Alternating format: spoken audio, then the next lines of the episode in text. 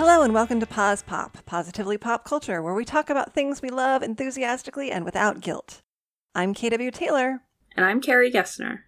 And this week, we will be discussing Nordic Noir, specifically the Netflix series Marcella and Fallet, and we're also talking about the new Taylor Swift album Folklore.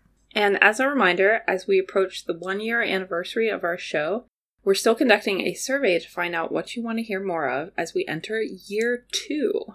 Year two. That's crazy. I know. The link to the survey is in our show notes, and we'll also have it available as a link on our Twitter account, Pause Pop Podcast. All right. Today, the first thing we want to talk about is Nordic Noir. So, as the resident fact person, what, can you explain Nordic Noir a little bit? Sure. So, this is also known as Scandinavian noir, and it's a genre of crime fiction. It's usually written from the police point of view, and it's set in one of the Scandinavian or Nordic countries. But some of the ones I'm specifically going to be mentioning, Marcella is one that is actually takes place and is made in England. So it's not technically made in one of the Nordic countries. But it's more that Nordic noir is a sensibility.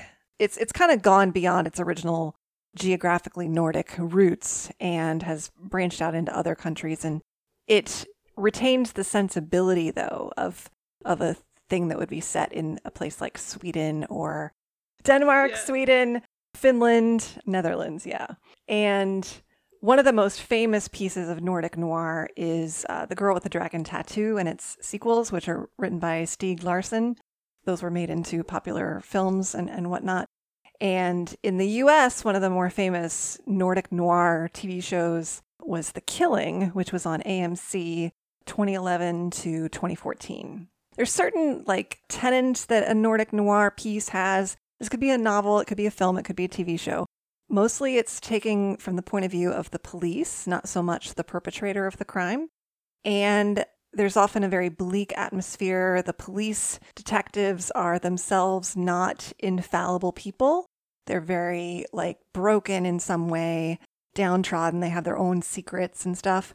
It usually has to do with a murder case or a serial murderer. And it's a little bit, like, you could almost say that this this type of crime fiction is the complete opposite of, like, a, a cozy mystery, which we talked about cozy mysteries a few weeks ago, so... It's very gritty. And I do want to mention one thing that I keep seeing as I'm reading about Nordic noir as a technique is that it is it features plain language and avoids metaphor. Interesting. Yeah. And I don't know if in, in any of your research, that if you came across that bit of information. Did you at all? Did you see that discussed? I, my research was field research. Okay. So I... So I've been reading books, and that that tracks with what I've been reading. Okay. But I didn't specifically, like, I don't think I would have noticed that if you had not brought it up. Yeah. Well, I do want to mention, now, I've my exposure to the genre is primarily through television series. I have not actually read a lot of the, the literature of it. So that may be more present in the literature. I would argue, though, that I don't know that it tracks in terms of the broader use of the word metaphor, like allegory and visual metaphor. I think that there is mm-hmm. other types of metaphor in the filmed versions of this genre. So I, I did try to actually even do some scholarly reading about this topic, but there actually has not been a ton of scholarship written about it. There's been a lot of things in the popular press, but academics have not really studied it very much. So I would be interested to know if people really believe this thing about the lack of metaphor, or if it's just something that maybe one journalist observed and then it kind of became sort of a meme almost in the popular press. Hmm. I feel like in, in the shows that we're going to talk about today, especially Marcella, I I do think there's a lack of verbal metaphor, but I don't know that I would agree that there's no visual metaphor or or allegorical themes being discussed. So we can get into that. Okay. Yeah. Why don't you tell us a little bit about Marcella? Okay. So Marcella is a British Nordic noir detective series, and it's on Netflix in the U S. It's on I T V in the U K, and there's three seasons of it. It started in twenty sixteen, and it's continuing on. and it takes place in London. I have gotten through the first, all of season one, and through the first half of season two. I have not gotten to season three yet. And it stars Anna Friel as Marcella Backland. She's the protagonist, and she used to be a detective in the London Metropolitan Police. She was a stay-at-home mom for a few years, and she's coming back into the workforce when the series starts because there is a serial killer on the loose who had been killing when she was a detective previously. So she's coming back on the force to help the resurgence of this serial killer. But while she's starting her career back up again, her husband abruptly leaves her. And so she's suddenly dealing with the fallout of that right as she's dealing with this murder spree. And she herself also suffers from periodic blackouts. Oh. So she loses time sometimes, and there are moments when she herself is actually very worried. Not that she thinks she's the serial killer, but she starts to think that some of the cases that may be copycats are actually things that she's a little uncertain if she's actually more involved in them than she thinks. Hmm. Which is very, very interesting. And the cast is pretty sprawling, and it changes over the course of the series, but some other actors in it that are a little bit noteworthy. Nicholas Pinnock plays her husband, Jason. Jamie Bamber from Battlestar Galactica plays another of the detective chief inspectors. And those are kind of the main people. But in season one, one of the big murders is this woman who works for a very, very wealthy development firm that Marcella's husband works for too. This daughter of the, the owners of the company is killed, and it's made to look at least like the serial killer killed her. And it turns out that she's been having an affair with Marcella's husband, mm. which is why Marcella is a little worried that she might be more involved than she thinks. So, yeah. Yeah. Anna Friel, the main thing that I'm familiar with her from before Marcella is she was Chuck on Pushing Daisies. That's right. I kind of yeah. forgot about that. That was a good show. She's a very good actress. She is, and this is a complete turn from that. Like it's it's, you know, it could not be a more different character. Yeah. I really really liked the whole first season. The murder plot, the serial killer plot was really interesting. All the stuff going on with Marcella's mental health was really interesting. There's a lot of scenes. This is something that I have noticed in a lot of the the Nordic Noir, especially T V shows. It's always raining. It's just always raining. She's caught in the rain a lot. It's just, it's she, poor thing. It's just really sad. And people get murdered in really sort of gross ways. It's, it is a little bit gritty and a little bit real. And that's something that I noticed, especially from The Killing, which was, mm-hmm. I really loved The Killing. And that took place in Seattle. So of course it was always raining there. Right. Yeah, that's kind of one of the things that I noticed as well in my reading. I read one and a half books. Okay. The first book I chose, I chose because it had noir in the series title. So it's it's called Snare, and the subtitle mm-hmm. is Reykjavik Noir Trilogy. Okay. And it's by Lilia Sigurdardóttir. Okay. Is my best guess. I am so sorry. And it's translated by Quentin Bates. And then okay. I started reading The Ice Beneath Her mm. by Camilla Grebe, translated by Elizabeth Clark Wessel. And I think that one, I'm pretty sure that one has been optioned for film. Oh, cool. Um, but we'll see. So the second one is more along the lines of what we what you were talking about. It's from mostly from the police detective's point of view. There are multiple P O Vs in that. And one is a police detective. One is arguably the main character. Her name's Hannah, and she is a police profiler, mm-hmm. well, uh, contract profiler. And then it's also from the point of view of a woman named Emma, who I'm about halfway into the book, and I think she's the victim. She may not be. We'll see. And then Snare is a little bit different, although it explicitly says that it's noir. It's, it's less, it's not about policemen. It's about a woman named Sonia who finds herself kind of trapped in the drug trade in Iceland.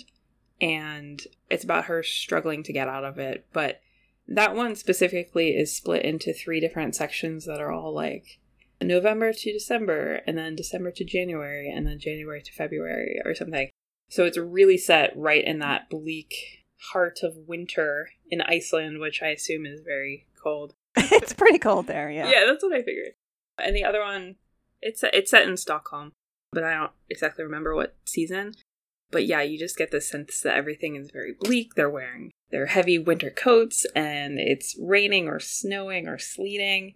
And I think the atmosphere is a big part of Nordic noir, which is it's kind of cool. I like I like sort of the frigid, icy atmosphere of it. So atmosphere, it plays a big part in in this genre. Yeah. And so we both watched Fallet or Fallet. I'm not sure how to pronounce it. It translates to The Case. And that's a Swedish-British spoof of Nordic noir. How many episodes of this did you watch? I, I watched the whole thing. Oh, you watched the whole thing. Okay. Yeah. I guess you didn't really need to watch that. But I thought it was cute. I actually started watching it because, I don't know, like, Netflix is difficult for me. They don't have a lot of info on there. So I just assumed it was a normal detective show. And then I started watching it. I was like, this is really weird.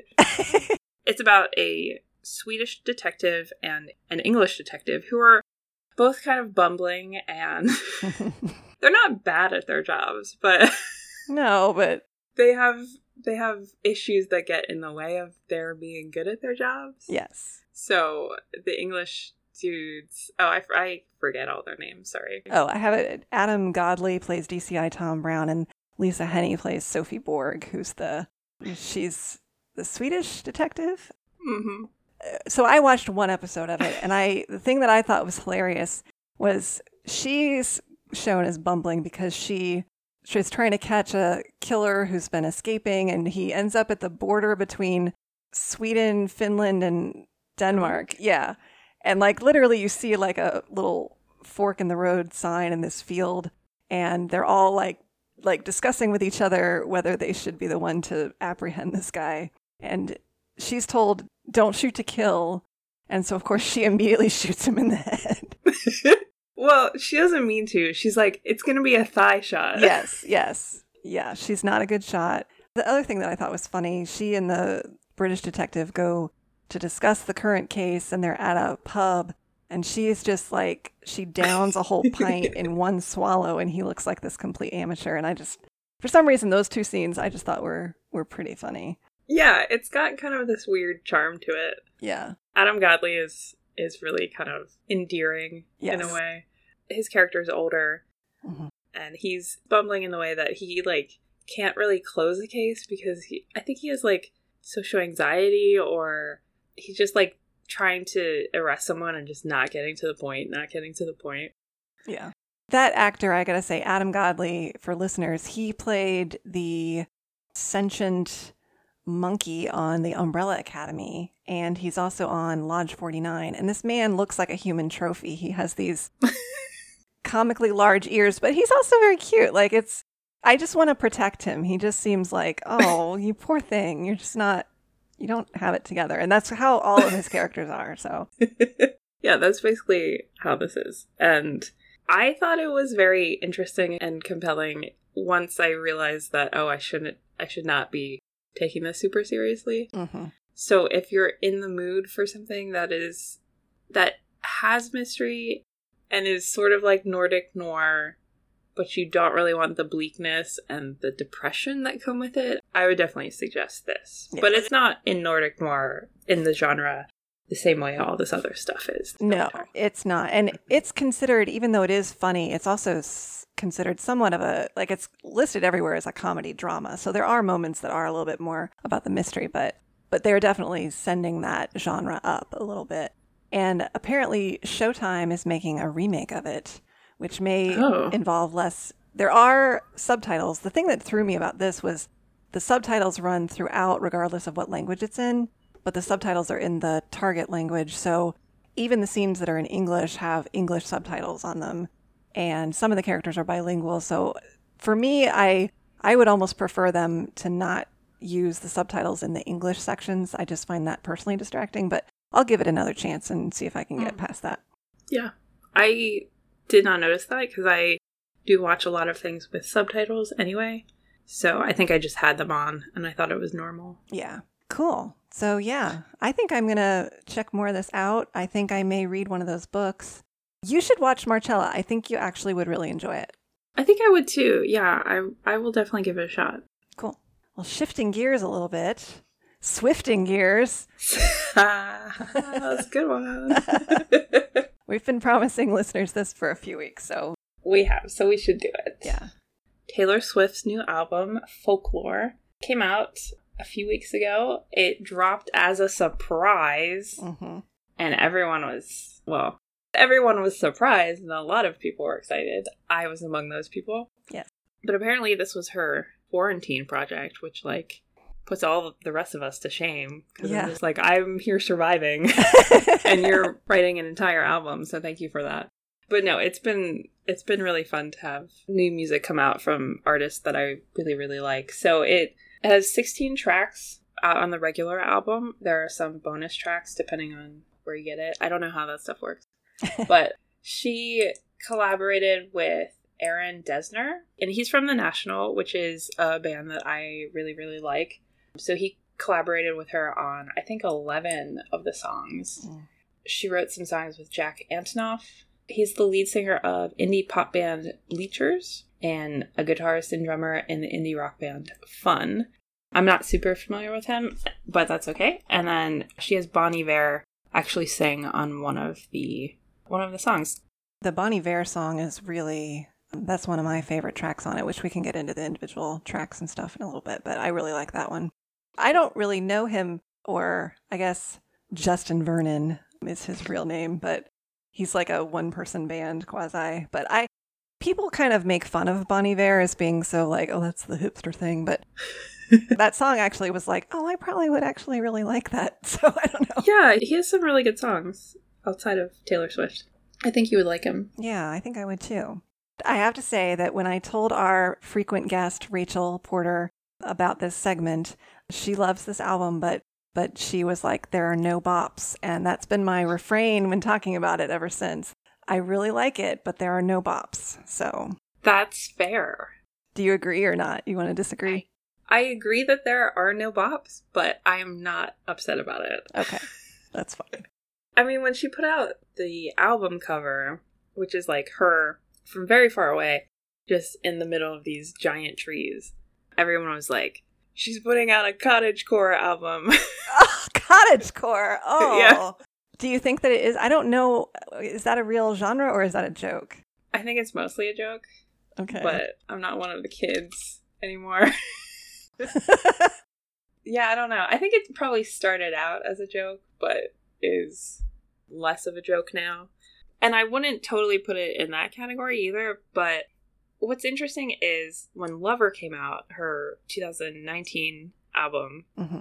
I liked it, but I didn't love it. And then I think on Hulu, there was a concert of her playing in Paris, mm-hmm. playing songs from the album, and they were mostly acoustic.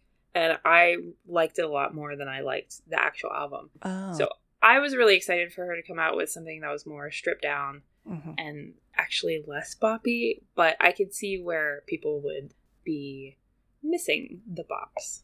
Yeah. I mean, I, I have not actually listened to Lover all the way through, but the You Need to Calm Down song is like one of my jams. And so there was no, there's no breakout song like that on this, on this record. And that's fine. And the cottagecore label, I did not hear that. And now if I put that in my head, I I feel like, yes, if you know that going in, it will not disappoint, because I think that is not a completely unfair way to look at it. I also, here's my other jokey thing of, it's really cool that Taylor Swift put out a Lana Del Rey record. Like, cool, good for her. That's a, that's a good one too. So it's definitely a departure from what she has done in the past few albums. Mm-hmm. But I think if you do go in with open expectations, hopefully you'll like it. Yeah. I, I know I did. So mm-hmm. Do you have any tracks that you did really like? Do you oh, want to talk about your favorite tracks? Yes, there's quite a few that I did like. I, I do think, sadly, the one the one thing about it, I felt this way about the Chicks album that we discussed a couple weeks ago too. Mm-hmm. I think it's too long. I think that... Interesting. There are a few tracks that I don't feel like really push the narrative forward. But the ones that I do like, Cardigan, Cardigan is definitely the one where I was like, oh, that's a Lana Del Rey song. But I felt that less when I watched the video of it, because it is much more cottagecore. Cardigan is beautiful. And I really, the thing I liked about it was that it's a sad love song without being so sad that I almost can't listen to it. There's a few pop or alternative rock sad songs that are actually hard for me to listen to, like Hey There Delilah. Like, I have a lot of trouble not listening to that and crying. Like, like that's just too much. The A F I song Hey Winter, I also can hardly get through that song without crying. So even though that song is actually not sad, it's just poignant. So, well, that's that's very interesting because Cardigan is one of my least favorites. Oh my gosh, seriously? I yeah. See, I, I listened to Cardigan multiple, multiple times. I watched the video a couple times. I thought it was beautiful. But maybe that's the thing, is that I do like Lana Del Rey, who is the queen of gloom. And so it's not as sad as some of her songs. And I just thought it was lovely. It was very sweet and real. And I don't know, but I can see why. What did you not like about it? Well, I actually watched the video when it came out, like at midnight that night. And I think it was probably just the atmosphere of like not knowing what to expect from this new album that I only found out about a couple hours ago, mm-hmm. and it being pretty late in the night. So I think it just wasn't what I expected. And I I think the instrumentation was kind of what oh. I didn't love about it. Okay. I mean, I've listened to it since, and I like it more. It's just not one of... To me, it's not the standout song, which is fine. That's I just fine. found it interesting that you... It's high up on your list for you and, and low down on, on my list. Yeah, it's very high. It's probably my favorite track on the album. I like also The Last Great American Dynasty, which is the story of Rebecca Harkness, who Taylor bought her old house. And that was a neat story song. And I just thought that was very... almost going back to more of her country and folk roots, which makes sense given what the album is called. I think this is some a way of her of her exploring the folk side of country without it being a country album at all, because it's very much not. Yeah. And so a song like that, which is also a very feminist song, equating herself with this figure of proto-feminism, I thought that was very cool. I mentioned Exile with Bon Iver, but then the other song that I, well, there's a lot of songs that I do like, so it's it would be too much to keep going, but the other one I do want to mention is Betty, which yes there's three songs that are linked by being about the same love triangle. It's a totally fictional love triangle: Cardigan, August, and Betty. And Betty is the one that is from the point of view of the boy in the love triangle, and it took me a while to figure that out. I was watching the lyric video of that, and I was like, wait, I don't remember when I just listened to it without reading the words along with it. I was like, wait, did she say her name is James? Like, what the heck? And so that took me a little bit to figure out. But that's a really interesting technique, and I wouldn't have thought to do that. And it's interesting that Cardigan, August, and Betty are sort of equidistant on the track listing. So mm-hmm. you get songs that aren't about that in between, but then toward the end of the album, you get like the final P O V of the story. So yeah, I really like that one a lot too. And I think I think I started to like Cardigan more after I found that out. Okay. And then it made a little bit more sense to me. Betty is one of the ones that I find super, super catchy. Maybe not quite a bop, but it's very catchy. Yeah, it's not a bop. It is catchy. Also, she gets to say the F word. Yeah, that was a little, I was kind of surprised because she doesn't usually do that. But that was interesting. Yeah. And I think women don't always consider writing from a male P O V in music, especially. So I think we do in prose. You kind of, if you have a cast of characters, you end up having to. But I think it's an interesting technique to do that in music or yeah. in a in a poetic lyrical form, whatever form that is. Um, so I thought that was really cool. And yeah, I also, I mean, I also like Mirror Ball and Mad Woman a lot, and some of the others. But what were some of your other favorite tracks? I really liked Mad Woman. I think that's my favorite on the album. Mm-hmm. No, I think it's tied with Betty. Okay. I like them in different ways, though. Betty I like because I like memorize the chorus really, really fast, so now I can just sing along to it, and it's fun to sing to. Mm-hmm. And Mad Woman I like because of the message. Yeah. I really like when she writes songs about, you know, existing as a woman in the world and how there is this double standard. Just the choruses. There's nothing like a mad woman. What a shame she went mad. No one likes a mad woman. You made her like that. Yeah. It's this very like cyclical relationship between women and society where mm-hmm. um, we get angry about society, and then society kind of turns that anger against us and mm-hmm.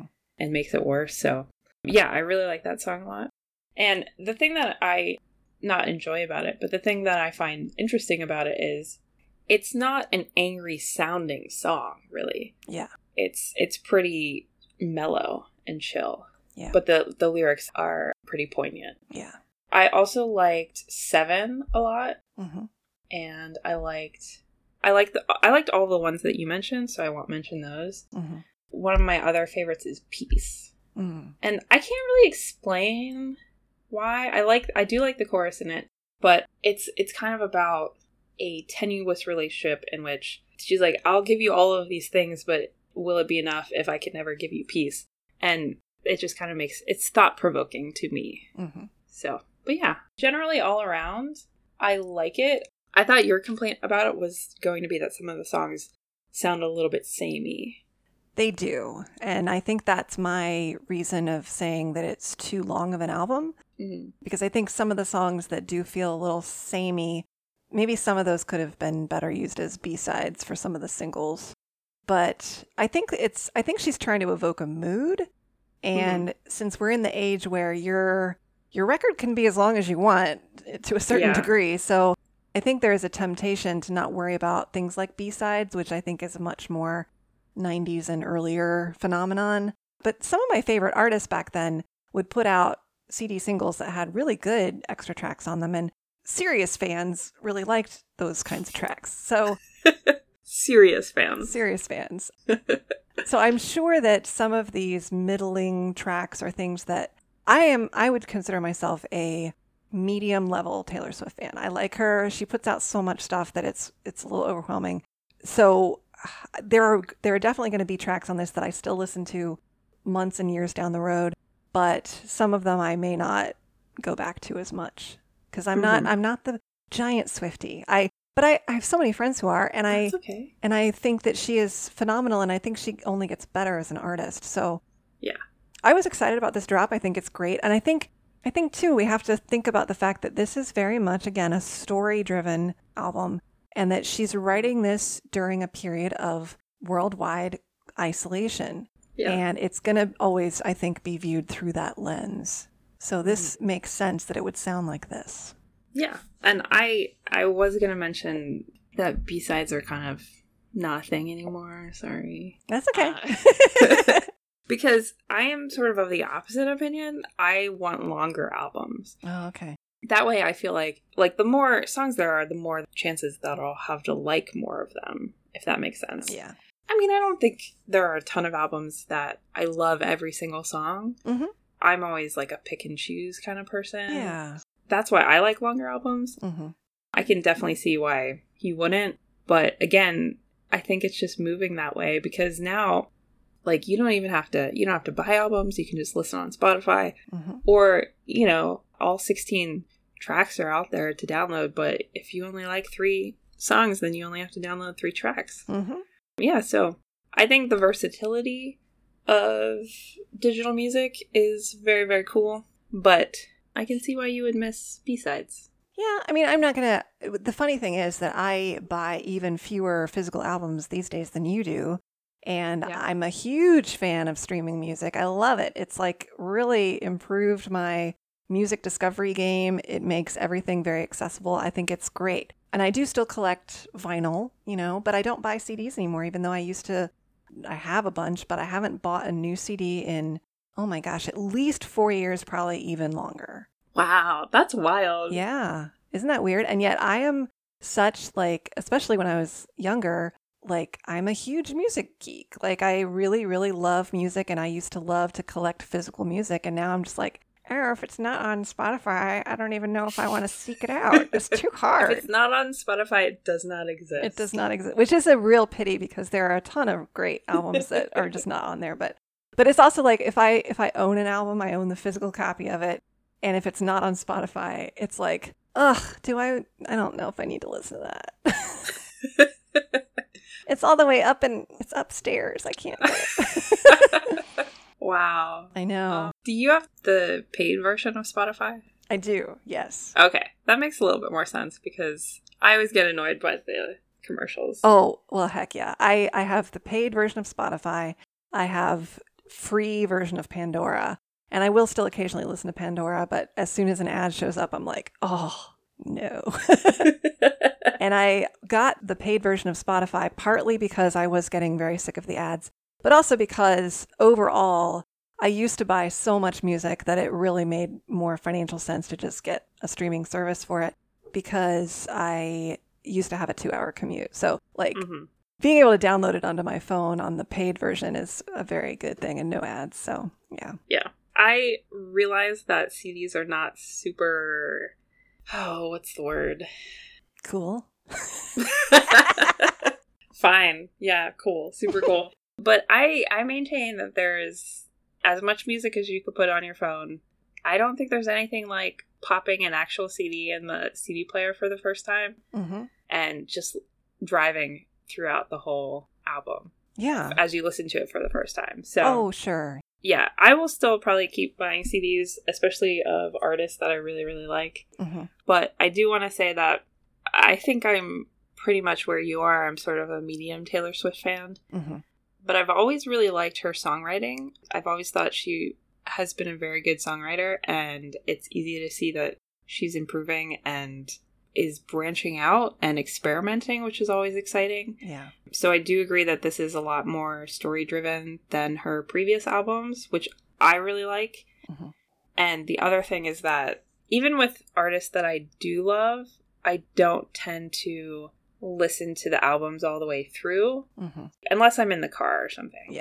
But this one, I feel like this album is one that I could put on, and it's really nice, like, background music. Yeah. Yeah, I would definitely like, agree. It's mood music. It's like, it gives you a chill mood. Yeah. Yeah. And, you know, I think that artists who like to reinvent their style are smart because then your fans can have a whole album of your stuff for whatever mood they're in. I will often make playlists of artists that I like based on if they've got like a little run of albums that are of a particular era. And I feel like, you know, I really want to listen to the nineties whoever, and three of those records are really similar. I'll just make a little playlist of just that, you know? And I think with this one, I almost think you could put this with Red and have, you know, your, your story song Taylor Swift playlist. I remember that I listened to Red all the way through while driving to go to a retreat, and I didn't have any other music with me, and I, it was very appropriate, you know? Cool. Yeah. So, yeah. Awesome. Yeah. Well, I'm glad that we both liked it. Yeah. I personally would recommend it to listeners. I would too. I would too. Cool. Cool, cool, cool. No bops though, Rachel. Sorry, Rachel. I think of all of them, the one is kind of a bop. It is a little bit. It's got that it's got that kind of head head bopping. It's the baby bop. it's a ba- there you go. It's a baby bop. So next week we are going to be talking about the reality show Selling Sunset and the fantasy novel series Daughters of the Storm and Sisters of the Fire by Kim Wilkins. And we will also be watching the pilot of the eighties sitcom Double Trouble. Our theme music is by Joseph McDade. You can find me on Twitter at Carrie Gessner. And you can find me on Twitter at K W Taylor Writer. And you can find us together on Twitter at Pause Pop Podcast, where you can also find the link to our listener survey. If you want to email us, you can do that at positivelypopculture at gmail dot com. Thanks for listening. Stay healthy and safe, and join us next time for another episode of Pause Pop.